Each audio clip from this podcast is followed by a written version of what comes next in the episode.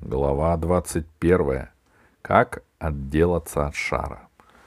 Когда Алиса открыла глаза, ей сначала показалось, что она дома, и что пора идти в школу.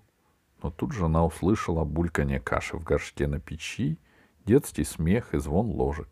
Снегурочка надкрывала на стол. «Доброе утро!» — сказала Алиса. «Проснулась?» — спросила Снегурочка. «Позавтракай с нами». Снегурочка поставила перед Алисой горшок с кашей. — У нас не богато, — сказала она. — Ты уж не обижайся. — Спасибо, — сказала Алиса. — А вы уже поели? — Ребятишки поели, а я горячего не употребляю.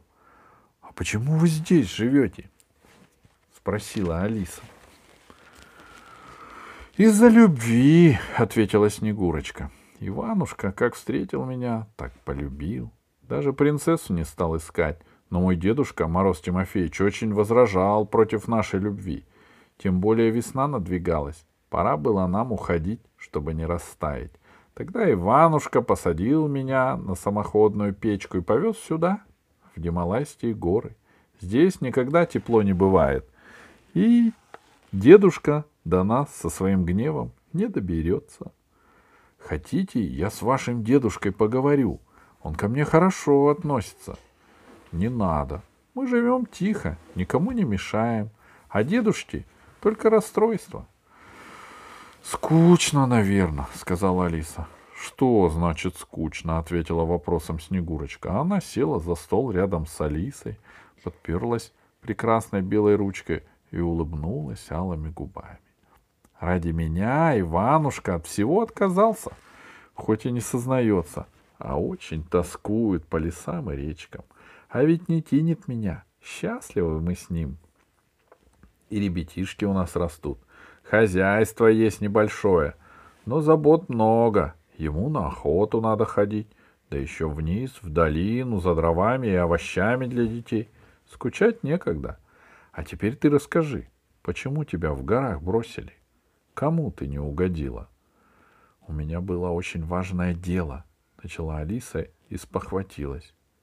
«Где лиловый шар?» Она начала шарить руками вокруг, потом вскочила, кинулась к печке. «Тут был шар», — говорила она. «Вы его не брали?» «Нам чужого не надо», — ответила Снегурочка. «Может, ребятишки взяли поиграть? У них игрушек мало, вот и берут». «Да не бойся, поиграют, отдадут». «Это очень опасно!» — воскликнула Алиса и бросилась из пещеры. Ярко сверкал снег. На темном небе светилось солнце. По снегу неподалеку от пещеры бегали дети-снегурочки и играли в футбол лиловым шаром. «Отдайте немедленно!» — закричала Алиса и съежилась от холода. Мальчики засмеялись. Когда Алиса подбежала к ним, они стали перекидывать шар, чтобы она его не схватила. Алиса с ужасом представляла себе, как шар упадет, ударится о камень и разобьется. Навстречу ей поднимался по склону Иванушка. Он нес на плече большое бревно. «Остановите их!» — крикнула Алиса. «Это опасно!» «Ничего!» — улыбнулся Иванушка. «Они у меня шустрые. Не разобьется!» «Вы ничего не понимаете!» У Алисы слезы брызнули из глаз. «Вы ничего не понимаете!» Слезы застилали глаза, поэтому Алисе сначала показалось, что в глаза попала соринка. Но это была не соринка. В синем небе возникла черная точка, которая постепенно приближалась. И еще через минуту уже было различить ковер-самолет, который летел неровно, проваливался в воздушные ямы. На нем тесной кучкой сидели друзья Алисы. «Волшебник!» — закричала Алиса. «Скорее!»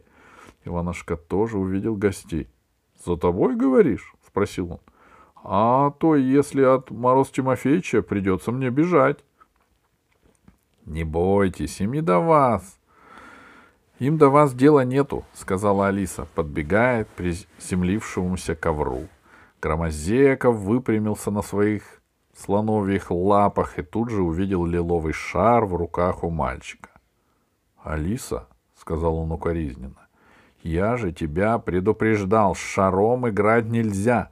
Ну как тебе можно было доверять ответственное дело?» Он требовательно протянул вперед щупальце, и перепуганный мальчик тут же отдал ему шар. Громозека сунул шар в карман. «Сколько всего навидался!» — сказал дрогнувшим голосом Иванушка, но такого страшилища еще не встречал. Он положил бревно на снег и обнял своих сынишек. «Не бойтесь», — сказала Алиса, хоть и была обижена на громозеку. Можно подумать, это он рисковал жизнью в горах, доставая шар. Они все мои друзья. Друзья, говоришь? Тогда пусть заходят в дом. Мы гостям всегда рады, сказал Иванушка. Через три минуты основательно продрогшие путешественники оказались в пещере. Ворона Дурында залезла на печку и громко кричала, что у нее начинается бронхит. У Иванушки и Снегурочки припасов было в обрез, так что волшебник Аох велел Снегурочке принести тарелки и ложки, а он уже обеспечит остальное.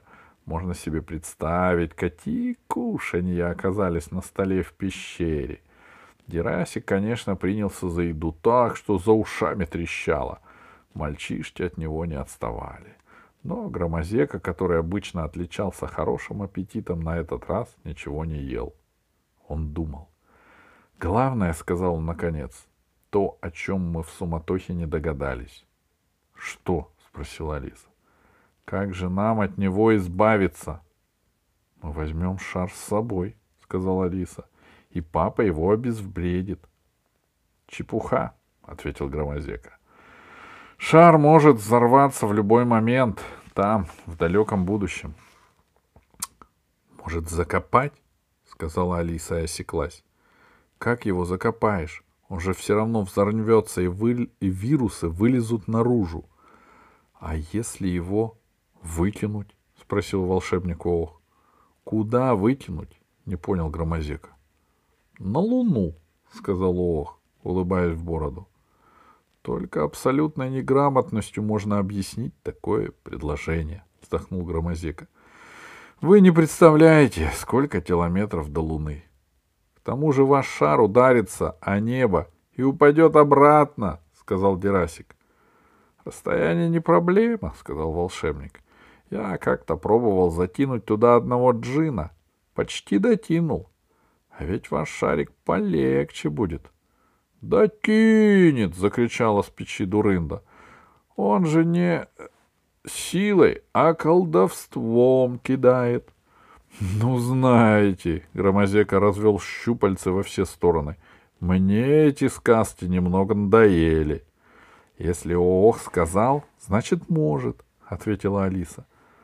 Она-то верила в сказки. Поблагодарив хозяйку, они вышли наружу. — А где луна? — спросил Дерасик. — Не вижу ну, луны. Ночи надо ждать. — Это несущественно, — ответил волшебник. — Пока шар долетит Луна придет в расчетную точку. Алиса с удивлением глянула на Оха.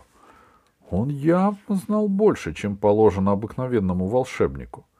Ох взял шар, закатал рукав синего, расшитого звездами халата, и замахнулся.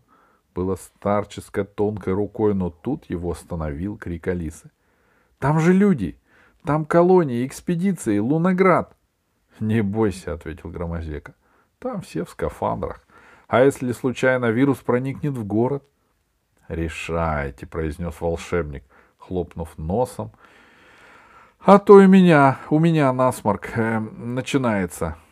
Не знаю, что и делать, сказала Алиса. Вообще-то говоря, сказал волшебник, если посильнее замахнуться, я и дальше могу закинуть.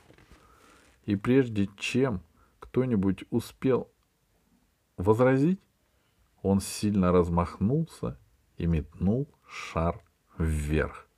Набирая скорость, шар поднимался все выше, потом исчез из глаз, и только белый след, как от реактивного самолета, остался в синем небе. — Что вы наделали? — ахнула Алиса. — Ничего страшного, — ответил Ох. — Ведь солнце раскалено так, что ни один вирус там не выживет. Вы его затянули на солнце? Есть еще порох в пороховницах, скромно ответил волшебник. Что такое порох? Спросил мальчик Герасик. Порох, молодой человек, сказал волшебник Ох, еще не изобрели. Значит, изобрету, сказал мальчик.